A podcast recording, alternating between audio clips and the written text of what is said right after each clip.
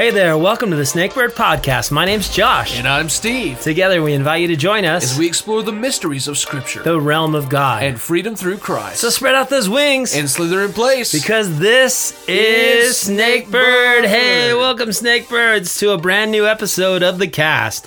Today we're talking about talking, or more specifically, we're discussing our words and the impact, direction, and effect that they can have in our lives and the lives of those around us. That threw me off. You're like, we're talking about talking. That's great. Oh, hey guys, we hope you had a great week since we were last together, and we hope you're ready for today's powerful topic, the power of words. Yes. And I'm honestly surprised we haven't gotten into this one sooner, because it's a very relevant topic for today. It doesn't matter what people group you're from or what generation you're from, words have a lasting impact on people, whether they admit it or not. So Josh and I really felt this was one topic that needed to be spoken into. Yeah, and bring on the puns. Yeah. Well, you know, it's kind of funny because, like, words are powerful, and with them we can build up or we can tear down, we can encourage or bully or even belittle. But we need words. That's how we communicate, and that's how we coordinate. That's how we negotiate and broker peace. I sound like I'm doing like a freestyle rap. And that's how we instruct and teach, because we use our words. Yeah, it's so true. And obviously, we're going to be getting into God's Word and Scripture. It has a lot to say about words. It does. But I thought I would bring some icebreaker quotes right from the get-go of just random famous people that have said quotes about words. I'm excited about that. Is that cool with you, Josh? Yeah, please. Okay, cool. One was, be mindful when it comes to your words. A string of some that don't mean much to you may stick with someone else for a lifetime. Raise your words, not your voice. It's the rain that grows flowers, not thunder. Words are but pictures of our thoughts. That's kind of a cool way to think about words, because they do reflect on what's in the inside. Here's the next one. The more articulate one is, the more dangerous words become. Oh. That was pretty interesting, I thought. Yeah. How often misused words generate misleading thoughts. And sweet words are like honey. A little may refresh, but too much gluts the stomach. Ooh. And so those were some cool, I thought, almost proverb-like quotes that were from different people online. And it's pretty obvious everyone knows, at least to some degree, how powerful words can be. And, you know, speaking of Proverbs, that's where I went next, because there is a lot in Proverbs, too, about words, as well as many other places. Yes. In fact, you talked about Proverbs. I noticed that 150 out of 915 Proverbs address our speech. Proverbs has more to say about our words than it does anything else in our lives, more than money, family, sexuality, anything. It's pretty crazy. Yeah. It really is. In fact, as we opened this study, in my study corner, I was really surprised to see how much the Bible talked about how we speak and how much it matters to God. Yeah. And you'll find it interesting to know that some estimate that women speak twice as many words a day as a man does. Yes. Except when we're podcasting. But I meet you with noises. Yeah, there you go. Yeah, you can talk about that if you want. I heard a study once that says that kids, they did a study on boys and girls on the playground, and they both made the same amount of vocal noise, but the girls used way more words, and the boys was just like, you know, which made me laugh so hard, because I was like, I can attest to that. That's true. That takes me back. I have one of each, so okay. And I remember myself. Yeah, so. For sure. You grab a stick and you start just going to town like it's a gun. Exactly. Yeah, but the Bible has so much to say about words. Jesus himself tells us in Matthew 12:34-37, out of the abundance of the heart, the mouth speaks. The good person out of his good treasure brings forth good, and the evil person out of his evil treasure brings forth evil. I tell you, on the day of judgment, people will give an account for every careless word they speak. For by your words you'll be justified, and by your words you'll be condemned. And man, that was a heavy hitter. Yes. I mean, we should really keep these words of Jesus in our daily arsenal for living victoriously, because our words are very important. Yeah, for sure. You know, I've always thought that was such a profound verse, and talking about, like, the Pharisees avoiding every single thing that they could do to contaminate themselves. Right. They were like, oh, I don't touch this and I don't touch this. And Jesus would say if there was a gnat that would fly into their mouth, they would sit there just trying to vomit. Yes, and he's like, it's not what comes from without that defiles you. It's what comes from within. And they're probably just looking at him wide-eyed going, what are you talking about? And he's like, no, it's the stuff from your heart. You whitewashed tombs. Yeah, you know, because those words reflect your heart. Yes, exactly. So yeah, and you know, I'm not gonna lie. This study, it truly convicted me because I've worked in a construction environment my entire life, and half of that time I did not keep a tight rein on my tongue. And I will admit that bad habit has followed me my whole life. I still struggle with this on a daily basis when I'm around these guys that I've been around my whole life since childhood. And I'm not talking just about saying bad words, but like Jesus said there, out of the abundance of the heart, the mouth speaks. Mm-hmm. And it should really encourage us all to do a spiritual inventory check, asking ourselves, you know, what are the motives behind my words? What do my words suggest is in my heart? Are my words life-giving or destructive to others or myself? So that's a lot of stuff that I had to ask myself, and I have for a while now, but this study really brought it out of me. It's just like, hey, you need to do another inventory check. Yeah. Because that's something I struggle with. Yeah, and you don't know how it affects those around you as they listen to you, knowing your faith or observing your faith. I thought it was interesting that one pastor I read in preparation for this encouraged us to have stewardship of our words. Yeah. And that was something that I had to stop while I was studying and just chew on for a little while going, okay, we have stewardship of the gifts that God has given us, our finances. We try to be good stewards of a lot of different things in our lives as believers, but I never thought of stewardship of my speech. Yeah. And going, hey, you know, when do I use what words and in what context? And are there things that I say that shouldn't be included in my in my inventory or arsenal? Yeah, well, that's true, and it's a two-way street on that, because something that is completely on your end, coming from your heart of a place of sincerity and in holiness, even. Mm-hmm. Someone, you have to think about how those words will be received. Yes. Because the person receiving the words that you're giving might not be thinking at all the same thing you're meaning. Mm-hmm. And that's the whole thing that Paul talks about in a lot of cases, where causing your brother to stumble. There's a lot of things taken consideration. Not that we got to walk on eggshells, because I do think there's a reverse danger these days of not offending anyone. Yes. So it's a snakebird. Yes, that's very true, because there are times to use our words. Yeah. But they're never meant to be used to cause harm. Yeah. They're never meant to break somebody down, but instead to build them up. Yeah, true. While they might offend, that's not the intended reason for them. Yes. And if you're only using them as a firecracker, as a whip crack, you know, or whatever. Oh, yeah. If you're using them intending to hurt people, that's different. Sometimes they will hurt people just because they're true, and it still might be righteous. But yeah, what's that? I have so many problems written. I know, there's so many scriptures in this. There is that better the harsh word of a friend than the like cold hug of a brother or something. It's a was proverb that from Proverbs? Yes, it's similar. That sounded to that. Like Proverbs. Yeah. Well, I think it's the harsh rebuke of a brother, or the harsh rebuke of a friend, and it's somebody essentially telling you the truth, even though it hurts. Yeah, it's better than just another person, you know, patting you on the back and going, oh, I'm not going to confront you for what you're doing is wrong. You know? Very true. So, Josh, I don't know where you go next, but in my study, I went right to James 1. I am right there with you. I've got a bunch of scripture, but I have James as well. So, yeah. Okay, please. You want to go there next? Yeah, do it. Okay, so James 1, starting in 19.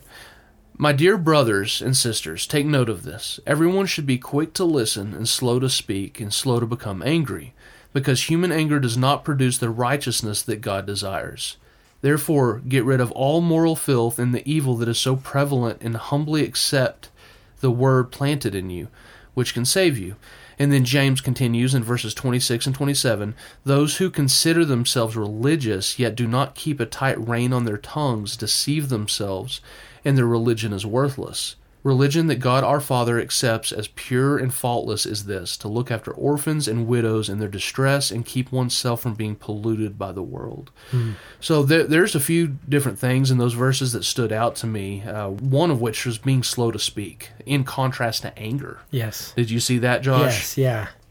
Yeah, it's very powerful, and right out of the gate, he just lays it out. Yeah. I want you to be quick to listen. Yes. And then contrast that with slow to speak, and then followed up by slow to become angry. And I that's always been something that I remember my parents wanting me to quote when I would kind of start to lose my stees. Right. Yeah. You know, what does God ask us to do in this situation, Josh? And I'd be like, oh yeah, I remember. Yeah, exactly. It reminded me also of Proverbs 10:19. Too much talk leads to sin, but be sensible and keep your mouth shut.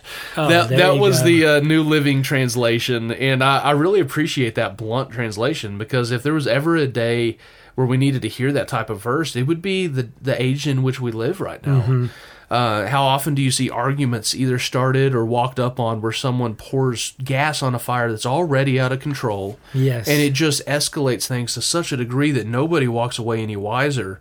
But if we were to first stop and consider James 1 and the wisdom of listening first, speaking less, I believe that we very well could build a bridge where people don't simply hate each other just because, you know, they took that time to listen. Yeah. Yeah, and it reminded me of that verse from Ecclesiastes chapter 5, verse 2, that says, do not be quick with your mouth, do not be hasty in your heart to utter anything before God. God is in heaven and you are on earth, so let your words be few. A dream comes when there are many cares, and many words mark the speech of a fool. It says a dream comes? It says, could you read that again? Yeah, I read that possibly from the New Living, so let me pull it up in my other version here. That's just so interesting. I've never heard, because I had a dream last night, and I kind of want to dive into this. Yeah.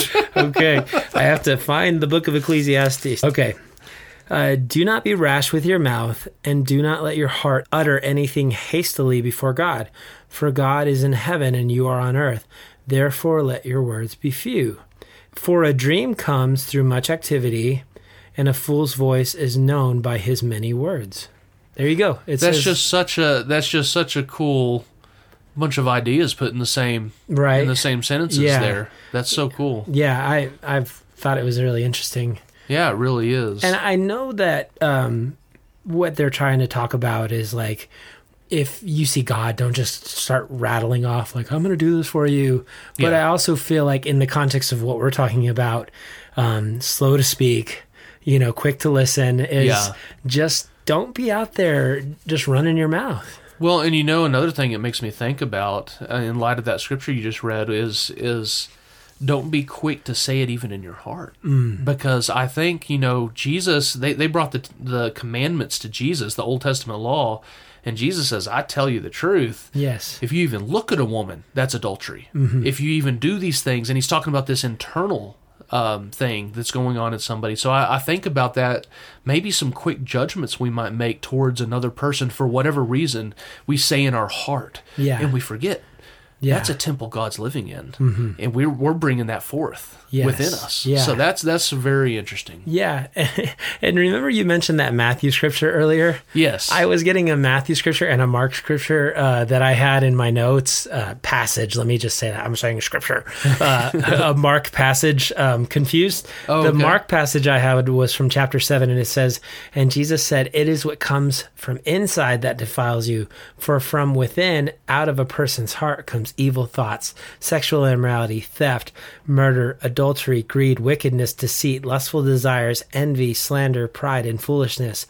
All these vile things come from within. They are what defile you. Oh, so, yeah. I mean, I'm sure in the context of those two passages, they were probably pretty close together, or it was just another one of those confrontational meetings that Jesus had with the scribes and the Pharisees. With so many different scribes and Pharisees. Yes. I'm sure the conversation was had a few times. Yes. Yeah. You know what I mean? He's like, I'm trying to call you out because I'm trying to wake you up. Yeah. You know? Yeah, I wonder sometimes if the apostles are talking and they're like, you remember that time when Jesus did this? And he's like, yeah, but it wasn't at that town. It was at this town. He's like, no, it was at that town. It was over here. You weren't paying attention when he did it at that town. I remember we had tacos. That's great. So one more thing, just while we're kind of in this area of the topic, is when it comes to words that offend quickly and whatnot, this is one I don't think many consider, but maybe, just maybe, the person that gets you so riled up isn't good with words. And what I mean by that is sometimes people lack the ability to translate what they're trying to say with the proper words to say them. Mm-hmm. And those who hear that miscommunication just jump all over the opportunity to shut them down real quick. And in their mind, they think they're educating them. But the reality is we might also be isolating and stereotyping them when we might simply be misunderstanding them. Okay. And that's one thing I thought about with words, because there's a lot of times that people speak on impulse and it's just simply misunderstood. Mm-hmm. No, that's very true. And there are some people that are just super eloquent, and the moment that they open their mouths, everything that they want to say in the order that they want to say it comes out. And then there's others where it's almost like verbal vomit. And you kind of like tried to parse through just spoke impulsively, Josh. The wreckage, you know, and you're like, what are you actually trying to say here? Yeah. And I've been at least known to have a little bit of both at times. I think we all do. Yeah. So it's just one of those things where I'm like, okay, what is the heart behind? Because that's, I think, the identifying moniker that you want to have is like, what is this person? Who are they in my life? Because I think we'll probably talk more into this, but we have to be careful who we allow to really speak into our lives, because there are people that are going to try to say stuff that it's just not healthy and helpful for us. Yeah. And to be mature enough to decipher, am I shutting them off because I don't like the truth they're speaking, or am I shutting them off because I know for a fact what they're speaking isn't true? Yeah. And, you know, I did have a little bit more for like a person that finds themselves in a situation pretty much constantly where people are misunderstanding you. And I have been this person many times. I love to lean on Proverbs 17:28. Even fools are thought wise if they keep silent, and discerning if they hold their tongues. So it really doesn't matter what side of the spectrum you're on, whether you're the most articulate or not the best with expressing yourself.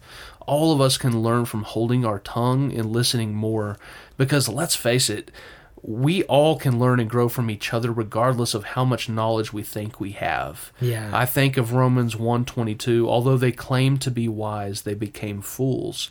And while that verse in context is speaking of idolatry, we should remember that placing anything in the place of God, that's idolatry. And there are many cases where we speak our will into others rather than God's will, which that's something to chew on, I think. Mm.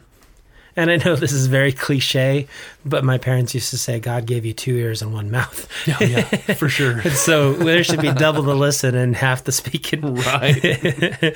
But I do agree with that proverb, because it's, what is it? The fool is not thought to be a fool when he's silent until he opens his mouth and reveals all doubt or removes all doubt. So yeah, I've heard that as well. And it does align very much. Yeah. It makes me think of that movie where the ladies see the really cute like lifeguard or whatever across the pool, and he comes over, but he opens his mouth and he's got a super high voice. Oh, yeah. I think I've seen like little short videos. What's up, ladies?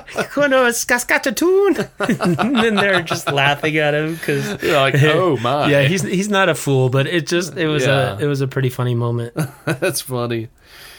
Okay, well, we're not going to just hang around the negative the whole time on the words. We know that words can give life, and I know there's more to say on the warning side of words, but even more important than the negative is the positive that words can do. let's look at John 6:63, which says, "The Spirit gives life, the flesh counts for nothing. The words I have spoken to you, they are full of the Spirit and life." And in this verse, it is Jesus speaking, but when we study the New Testament, we discover that as we grow in the Spirit, we develop the mind of Christ. And through that becoming more like Jesus, we become sort of a conduit where God's life-giving words can come through us as well. The prophet Isaiah was well aware of God's words that were used through him, as he says in Isaiah 54, "The sovereign Lord has given me a well-instructed tongue to know the word that sustains the weary. He awakens me morning by morning, awakens my ear to listen like one being instructed." And also Proverbs 16:24 says, "Gracious words are like a honeycomb, sweet to the soul and healing to the bones." Yeah, that sounds a lot like one of the secular quotes at the beginning. They obviously stole that. Yeah, I honestly thought that you were sneaking in a proverb. Those stealers. One thing that I thought about with words that speak life into people is the fact that we don't always feel like speaking good to certain people.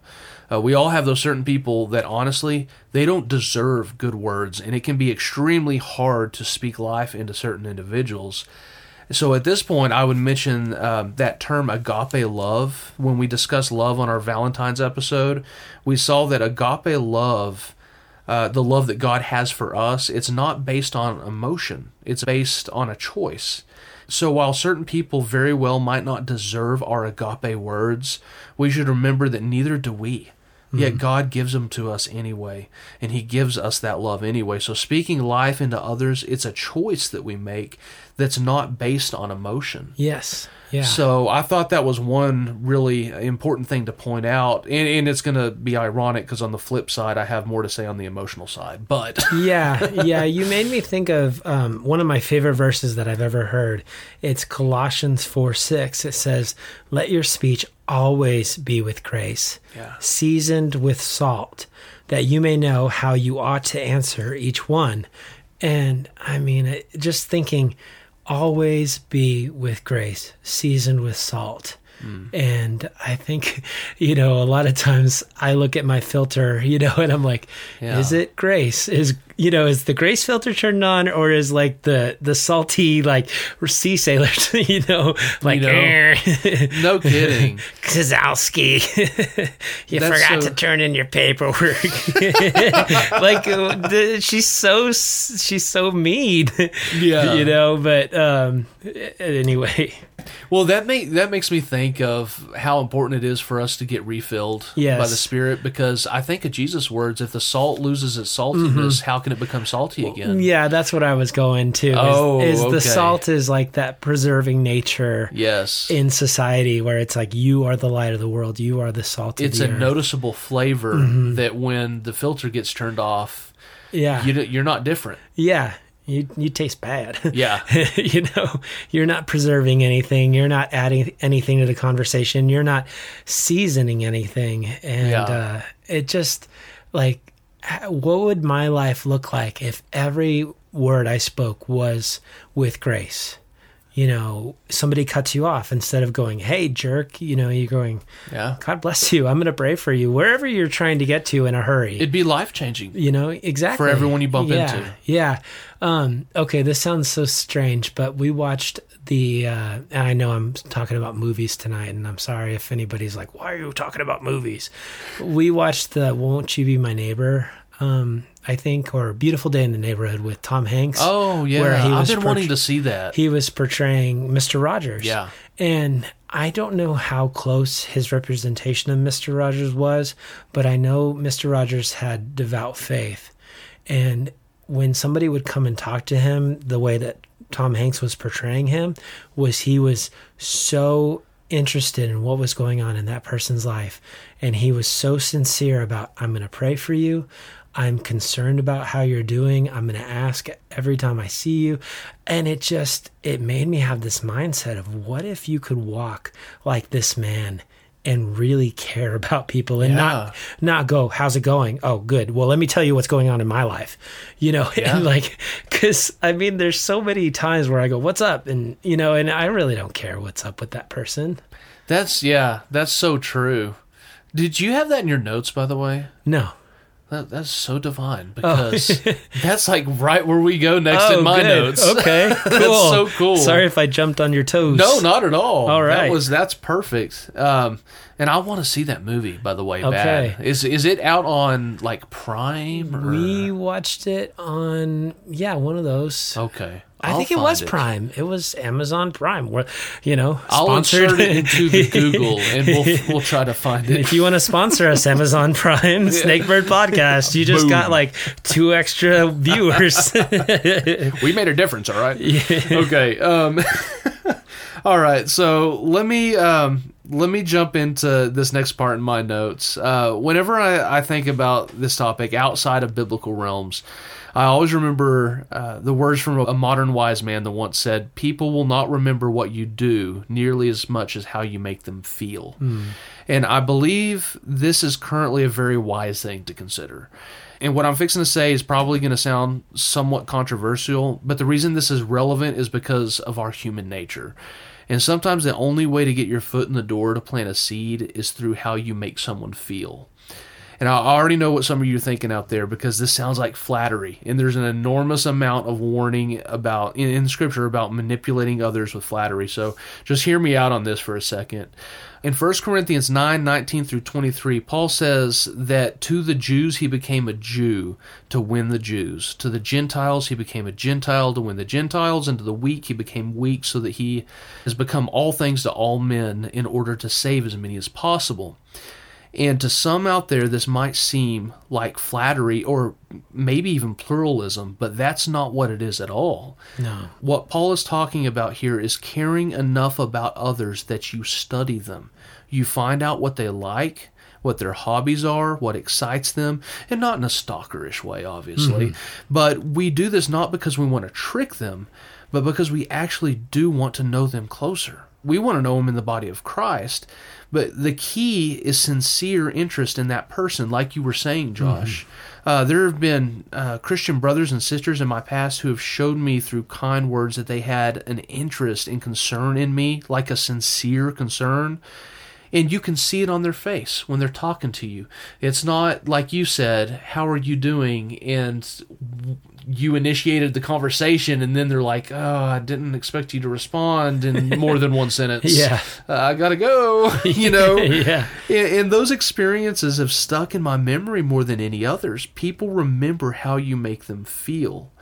And when you speak life into others the way God has spoken life into you, then they start to develop a longing to know the one you know. And that will be glorifying to God. Mm-hmm. And so I think the key is sincerity in that. Are you playing a certain way in order to, play someone's emotions? I guess you could possibly say that. But the key is if it's sincere or not. Yeah. Yeah, I think there's a very, very distinguished line between manipulation and sincerity of like really desiring to know this person and know what's going on in their lives. And I feel like even Jesus exemplified that when he was with the woman at the well. He wasn't like, "Listen, I'm trying to save you so you can reach out and tell your neighbors about me and then I can save them." He was vastly interested in what was going on with her. And to every person he met, as we looked in Scripture, they were the most important person to him as he was visiting with them. Yeah. Nicodemus, the woman at the well, Zacchaeus, so many lives touched. Even, remember the blind guy from John chapter 9? We were joking about him earlier before we started recording, but Jesus, he healed him, and then he got harassed, and Jesus came back and found him again. And just like, I mean, he was very invested in people. And man, I would love to have that. And it's something that I aspire to. I want to be more like Jesus than Mr. Rogers for sure. But I like how they showed that Mr. Rogers was actually exemplifying Jesus, because later on in the movie, it showed him kneeling by his bed, praying for each of these people that he had met along the movie out loud by name. So cool. Yeah, yeah. And I mean, we know that Jesus exemplified that as well. Yeah. As he prayed for people. No doubt, yeah.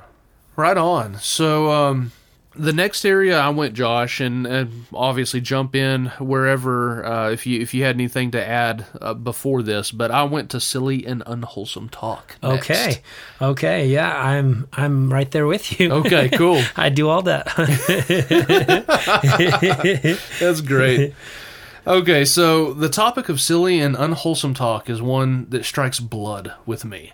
Anyone who knows me knows that I tend to make a joke out of nearly everything, and sometimes it does land on the darker side of humor. Mm. And I just love to laugh. Ever since I was a child, I just find such fulfillment at times to pass the day with more laughter than seriousness. Mm-hmm. It's just what I do. It's what I've always done. Which I know I'm a new creation now. Yes. And so let's read these verses real quick because I think this will strike a chord with plenty of listeners out there as it has me. Ephesians 5:4-7 says, "Let there be no filthiness or foolish talk nor crude joking which are out of place, but instead let there be thanksgiving. For you may be sure of this, that everyone who is sexually immoral or impure or is covetous, that is, an idolater, has no inheritance in the kingdom of Christ and God. Let no one deceive you with empty words, for because of these things the wrath of God comes upon the sons of disobedience. Therefore do not become partakers with them, for at one time you were darkness, but now you are light in the Lord." Mm. So we see here that Paul categorizes crude joking and silly talk with those who are sexually immoral, idolaters, and those who will not inherit the kingdom of heaven. Uh-huh. And I'm not going to lie, I've struggled with that verse throughout my life. It's one of those verses that, like, if I'm doing the every year Bible, read the Bible in a year, I get to it, and it strikes a chord with me. Mm-hmm. And I'm like, next verse. Because I know I have an issue with it. Yeah. So it's one of those that gets me. And I will say the point that Paul is making here, it might be obvious to some, but in our modern day, what exactly is foolish talk and crude joking? Because I guarantee that if I were to poll 10 random people out there, I would get at least 5 to 10 different answers to what they would consider foolish or unwholesome talk. Mm. We do live in a different culture now, and I understand that certain things change, but the heart, what God looks at in a human being, that must be pure no matter what age you're in. Yes. And when I say age, I'm not talking about 10 to 15. I'll tell you, yeah. So the church age. Yeah, church, yes. The now age. Historical age. But some people would derive their answers from traditions, whether biblical or not, and they would be offended by almost all humor. I even heard a guest speaker one time on a James Dobson interview say that sarcasm should never come out of a Christian's mouth and that it was a demonic way of speaking that was evil in every way. Wow. Sarcasm, period. And yet we have professing believers who write columns for Babylon B whose very livelihood is dependent upon sarcasm. Mm-hmm. And to be frank here, I mean, while we do have to figure out a way not to cause our brother or sister to stumble, we also have to recognize that not everyone will agree on every angle of interpretation. Mm. The balance that we have to maintain is that of the conscience and God's word. And while God's word in some places is interpreted in different ways, I don't believe the Holy Spirit within us is up for interpretation by others. The Holy Spirit within us will convict us in these areas of unwholesome talk, I believe. Obviously, if you are aware of another believer who's offended by certain things that your conscience is clear of, then refrain from those things around those brothers or sisters, and not with a judging heart either. Mm-hmm. It's not one of those things that's like, well, I've got this extra knowledge, I know it's not bad, and they don't. Don't be like that. Yes. Don't be judgmental towards them. Just don't do it around them. Mm-hmm. But you also may be surprised to find that there are things that we laugh at, things that we joke about, that are in conflict with God's very spirit within us. Mm-hmm.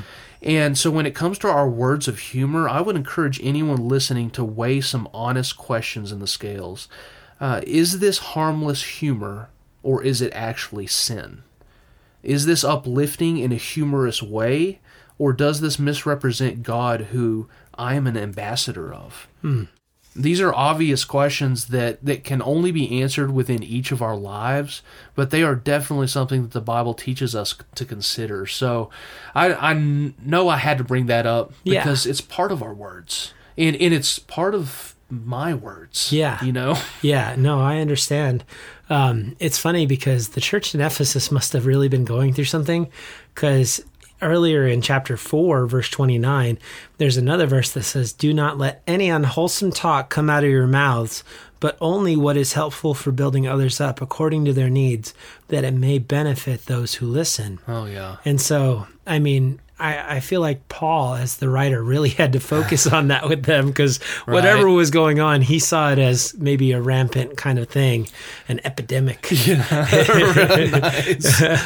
But you just unlocked a whole part of my memory that I'd forgotten with your talk about the sarcasm deal. Yeah. Because I remember when I was in college, at Bible college, there was a professor that came in, and he was staying with us for a week, and we had the privilege of having him in the dorm next door to ours. Okay. And of course we're 8 guys in a room, which sounds terrible, but it was a lot of fun.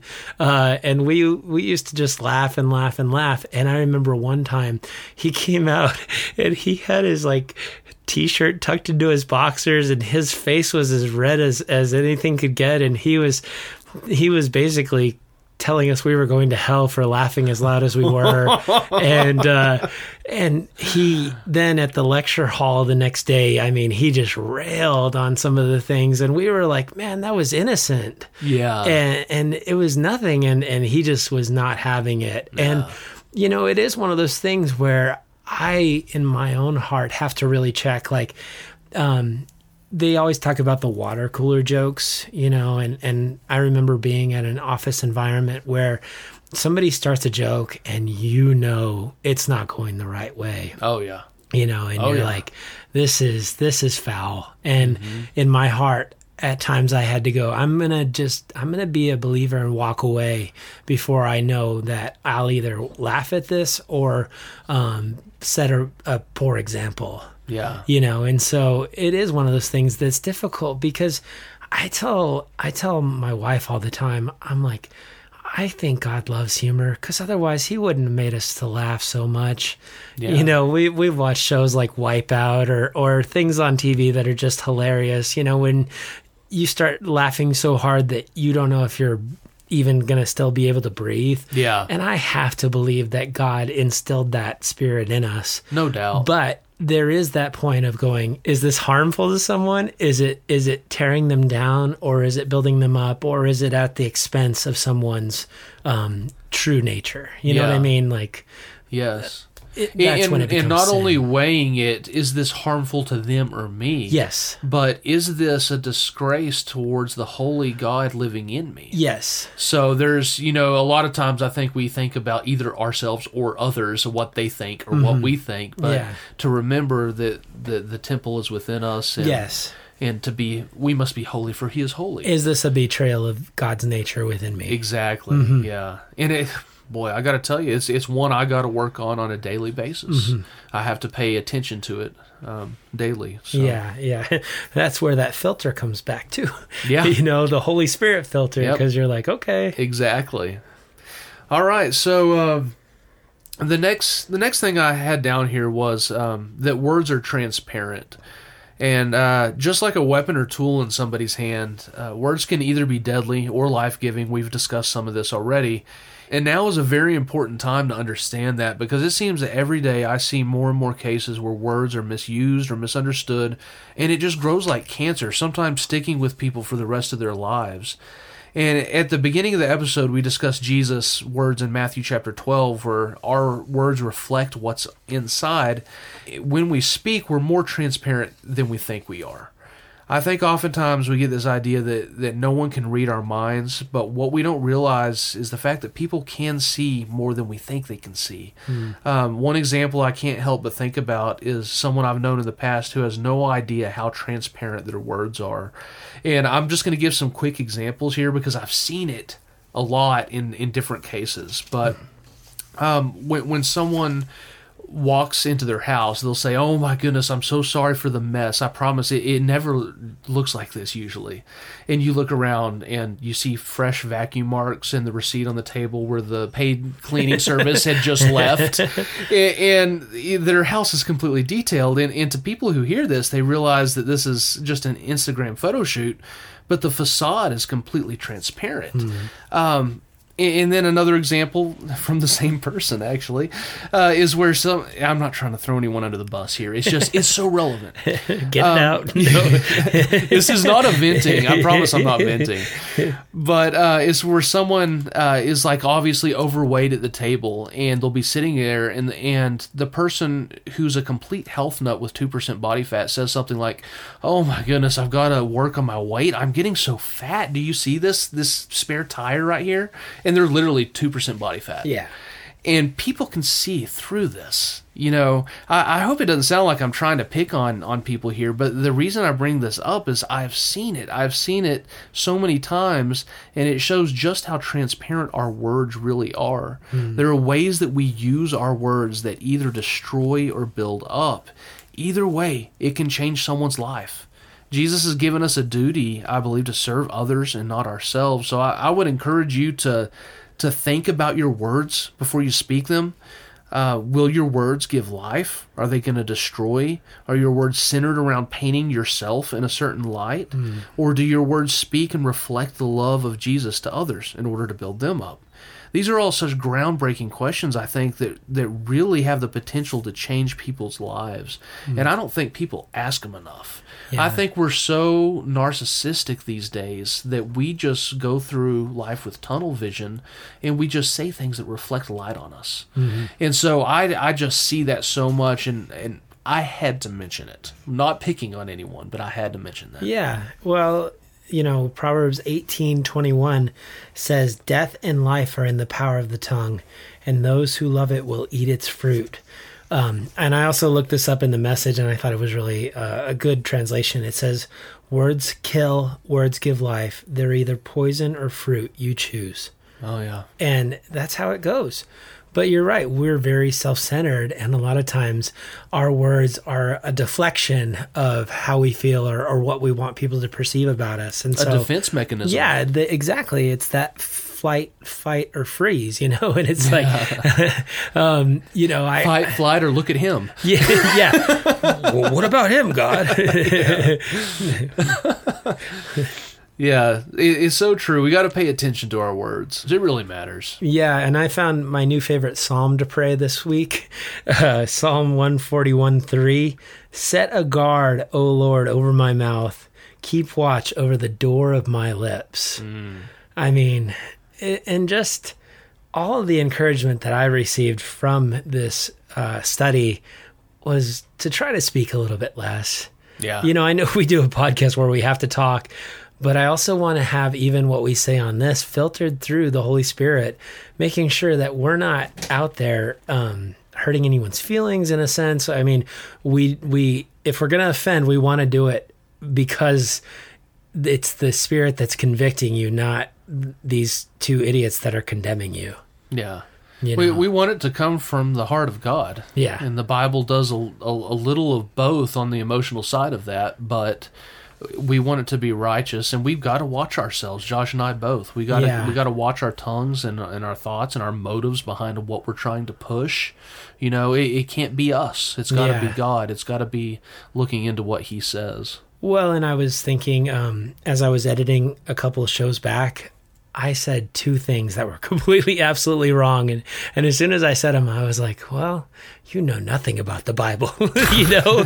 And I just thought of that proverb that said, in the multitude of words, there's sin. And it's going to happen. And that's another reason for us to try to not speak as much.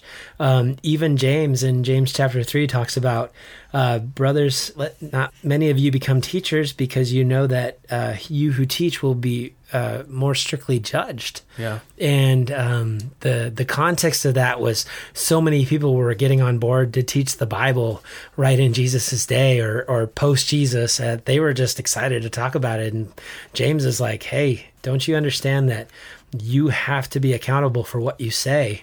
Yeah. And I think there's that accountability is actually a good check in our spirit of going, okay, I want to be responsible for the things that come out of my mouth. Yes. You know, because if you read that whole chapter, he goes on to talk about in the power of the tongue is the ability to burn whole forests down. Mm-hmm. And it's like a rudder on a ship, and it's able to steer this huge boat. And yet it's a tiny piece, and it's also full of deadly poison if we're not careful. And in all of that, there's the power to direct, the power to destroy, but also there's the power to delight, because it can be a fountain, and it can be a spring of fresh water, and it also can be a fig tree that bears fruit. And so, you know, it's one of those things where I feel like God's created everything. It's just man that corrupts it. That's true. You know? And while we're talking about Proverbs, if it's okay, I found 7 characteristics of the words of the righteous in Proverbs chapter 10. And it's this really neat compare and contrast. So I wanted to go through those 7 things real quick, if that's all right. Yeah. So in verse 11, it says, the mouth of the righteous is a fountain of life, but the mouth of the wicked conceals violence. Verse 13 is the second one. Wisdom is found on the lips of him who has understanding, but a rod is for the back of him who is devoid of understanding. So you're finding fountain of life, wisdom. Number 3, in the multitude of words, sin is not lacking. I just said this verse, but he who restrains his lips, wise is he.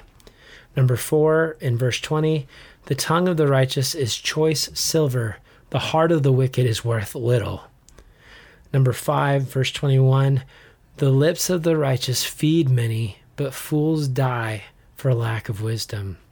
Number 6, verse 31, the mouth of the righteous brings forth wisdom, but the perverse tongue will be cut out. And then lastly, number 7, verse 32, the lips of the righteous know what is acceptable, but the mouth of the wicked know what is perverse. And it just seems like when we filter our words through the Lord, we're always going to be pleasing to him. And when we start to take over and we start to speak from our own flesh, we're going to jack some people up, you know? Yeah, for sure. Yeah. Yeah, it's just such an important topic, because I don't think people realize how important their words are. Mm-hmm. When it comes to the building up or the tearing down of people, but even just carelessness in how you speak about the things you believe and whatnot. I mean, there's just so much power that sticks with people. I look back on my entire life and I remember these little still shots moments in my life where just a phrase was said. Yes. Whether good or bad. And it's stuck with me. Mm-hmm. And in some cases it's directed the direction I've gone in how I do certain things. Yeah. Yeah. And there are those times where you just say something silly. Yeah. You know, I went back to another Bible story. I thought about Jephthah. Yeah. That's a fun one to say. Judges chapter 11, verse 30, and it says, when Jephthah made a vow to the Lord, if you give the Ammonites into my hands, whatever comes out of the door of my house to meet me, when I return in triumph from the Ammonites will be the Lord's, and I will sacrifice it as a burnt offering. Oh, yeah. And the first thing that runs out of his door, his daughter. Yeah. And okay, there's a lot. There's a lot going on there. Yeah, there's a lot going on there, because there's a lot of people that don't think that he actually like burnt sacrifice, you know. Choose your words wisely. Yeah, gosh. Yeah. I didn't know if we need to go into the theological implication of Jephthah, because I don't. We'll do it on a profile. Okay. Because I don't think he burned his daughter at the stake, because God doesn't require human sacrifice. Yeah, I agree. Yeah. Okay. But to your point, he spoke quickly and impulsively, rashly, and that's what happens. Proverbs 12:18 says, the word of the reckless pierce like swords. And also Proverbs 18:7 says the mouths of fools are their undoing. Their lips are a snare to their very lives. Mm. And we probably already read those. There's so many different ones, but it really is so true that if you speak quickly, you might say something you don't even believe, something you don't even want to do, but you just spoke quickly and you said something you didn't even mean. Yes. Yeah. And you get excited and things happen, and the next thing you know, you're like, oh my gosh, I can't believe I said that. Yeah, I didn't even mean that. I don't believe that. Well, I don't know why I said that. Yeah. You know, and then other people, that can change their view of you. Mm-hmm. And so it's just, it's such power behind the words. Yeah. And, you know, there's a lot of power in awkward silence as you contemplate what you're going to say. That's true. Because that can be used as a weapon too, though. Oh yeah. No, it can. The whole cold shoulder type deal. No, it can. I know that sometimes there is power in contemplating how to respond. For sure. And even that momentary prayer that you can have you're taking an inhale, going, God, how am I going to answer this person's request or their question? Yeah. Because, very true. You know, at times, I just think, I know I've had some voids in conversations where it's like, what are they thinking? But I feel like that person was trying to reach into that well of wisdom to not just speak rashly. Yeah. Sometimes your face is just red and you got that vein popping out and you're just like, I'm being quiet now. Oh, yeah. Well, and I like that you said that because how we say what we say is important as well. It is. You know, calm, you know, cool demeanor and not like, yeah, I love you, brother, you know? Yeah. That reminds me of a guy that I saw running the other day, and he was running past me as I was driving on the road, and his face just... it just screamed, I hate running. He was just, just running down the road. It just made me think of that. Yeah. So off topic, my apologies. It makes me think of the word visage. Visage. His visage was very violent. So I just had a couple little last things, just a few things that I found while I was studying. One of them was this quote that says, when you're going through adversity, realize the tremendous power of your words and tell yourself, I will watch the words that come out of my mouth. This is a chance to die to myself and live for Jesus. Hmm. This is a chance to die to myself and live for Jesus. And that's what happens when we allow the Holy Spirit to speak through us and not just ourselves. Yeah. And then there's that quote that says, watch your thoughts, they become your words. Watch your words, they become your actions. Watch your actions, they become your habits. Watch your habits, they become your character. Watch your character, it becomes your destiny. Yeah. And part of that is your words. Yeah. That's such a true quote there. It is. It is, and it's then, the birthing of sin.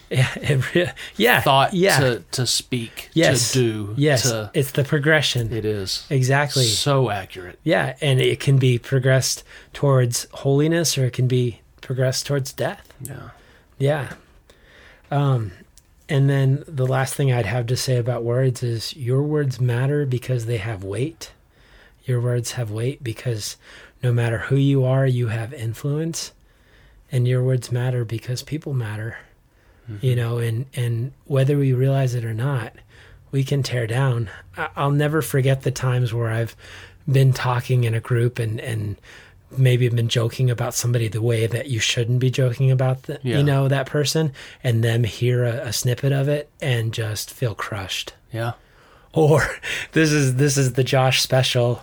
Be texting someone about someone and accidentally send it to that person. Mercy. It's happened twice in my life, and both times I've thought, this may be the end. I may not want to live after this. That's one of those stomach-dropping moments. Yes. You're like, oh, no. Yeah. And both times I'm like... I go back to being a Proverbs 30 verse 2 man. You know, I am more stupid than any other man, and I have no knowledge of the Holy One. I don't mean to laugh, brother. No.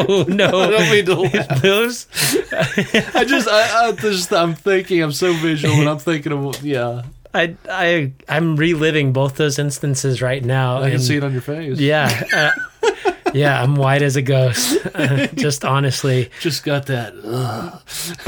As we record this, I have a summer cold, so I don't sound to me like I normally do anyway. And now I just feel that much more sick because, oh man, my stomach just dropped again just thinking about it. Wow. I was practicing silence. I like it. Did that awkward moment for y'all, listener? I was trying to be a good example. Yeah. If I edit this, I'm going to add 30 extra seconds of silence. No. People are like smacking their phones like, what happened? Yeah, my phone froze. Where'd they go? Yeah, don't worry. It was an illustration. But yeah, guys, it's such an important topic, the power of words.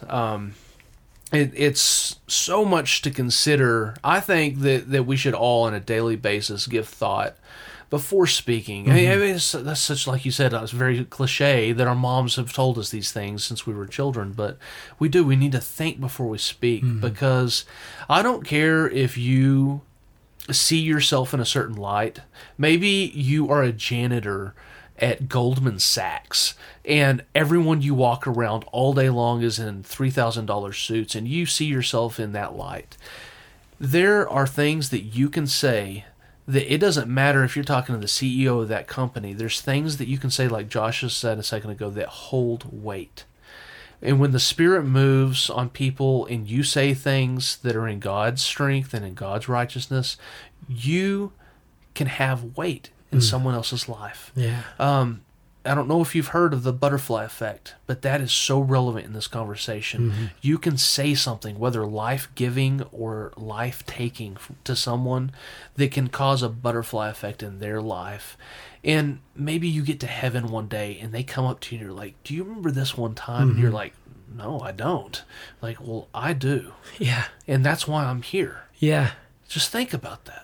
I've had that happen to a degree here on earth, and I can't wait to have, to see what kind of effect that would have in heaven. But still, somebody come up to you years later and go, did you know that you were that encouraging to me? And you're like, I don't all I remember was you said, pass the salt, but you never know. But you passed it. That's right. Well, and I feel like, you were talking about taking spiritual inventory of what you say. And I feel like if you are somebody who's contemplative, don't be afraid to take time at the end of your day and say, what did I say today? Yeah. And what can I do tomorrow by the power of God's Holy Spirit working in and through me? Yeah. Do better. How can I encourage better? Yeah. Because we're always growing. Yeah. Everybody has a chance to grow. Hey, and if you're anything like me, you're going to come to the end of some of your days and you're going to say, I flat out blew it. I didn't say, I don't think, a single thing today that brought glory to God, life-taking things. You have new mercies every morning. Mm-hmm. And the next day, God is ready to use you. And you just have to put forth some effort in this. Go to God and ask Him to help you in this at the very beginning of your day. And your words matter. Yes. You can make a big difference in that way. And be sincere. Don't be the, everything's good, brother. Amen. Yeah. Don't throw those out there. For sure. Yeah, be honest about situations. Mm-hmm. I mean, sometimes your life-giving words might be in some very dark moments, and you don't have to try to paint it light, rose-colored shades when it's not. But, but your words still matter. Conviction matched with sincerity. Yeah. Yeah. Mm. Well put. So that's our words episode, as I say so eloquently. That's our words. We hope y'all enjoyed it. There's no doubt we missed some angles of things we could have talked about in this. The Bible says so much about it, but we hope you were encouraged. And it gave you some things to think about in your daily walk. And please reach out to us if this episode is laying it on your heart, or if there's any other topics you want to send our way. Yeah, we would love to hear your words on this. That we would. Yeah, so please reach out. You can do so by Facebook. You can send us an email directly to connect@beasnakebird. We'd also like to have some of your words in a review if you feel so kindly on Apple Podcasts. That would be great. Oh, are you going to do that? I was gonna, if you could put some digital words on the review section. Yes. Matched with a 5-star rating. Yeah. That'd be awesome. So dumb. Oh, man. We love you guys. We really do. We're so, I can't express right now because I don't have the words, how excited I am to just get on and look and see where all the listens come from and know that to each one of you, you might just be a name of a city out there, but I'm praying for you, Columbus, Ohio. I'm praying for the people that listen in Maryland and the people that tune in New Mexico. All the time from even here in Texas and all those and internationally. Yeah. Like we say, all the time. Yeah.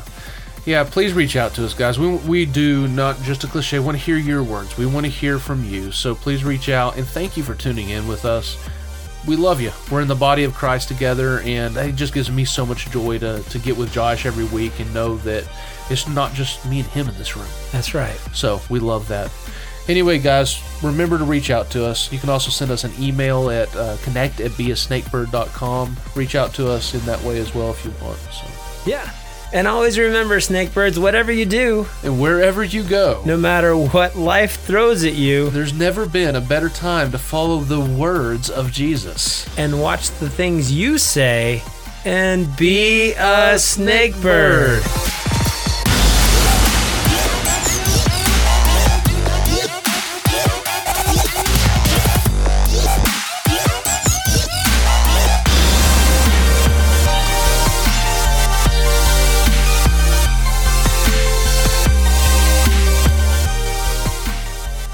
Words are but pictures of our thoughts. That's kind of a cool way to think about words because they do reflect on what's in the inside. They're butt pictures. Yeah, butt pictures. Sorry. Words are butt pictures of our thoughts. Very, very well played. Oh, that was very immature. That's hilarious. Come on. I have like a catch that if I could just clear that out, I could feel get better. It. Yeah. Sorry. He's like, I got it. I'm sorry. Oh, man. I'm sorry. Bloopers right there. There is that point of going, is this harmful? What did you... All right, let's continue this. You got to tell me this. I got to tell you this story. Oh, my gosh. I can't even imagine. Yeah.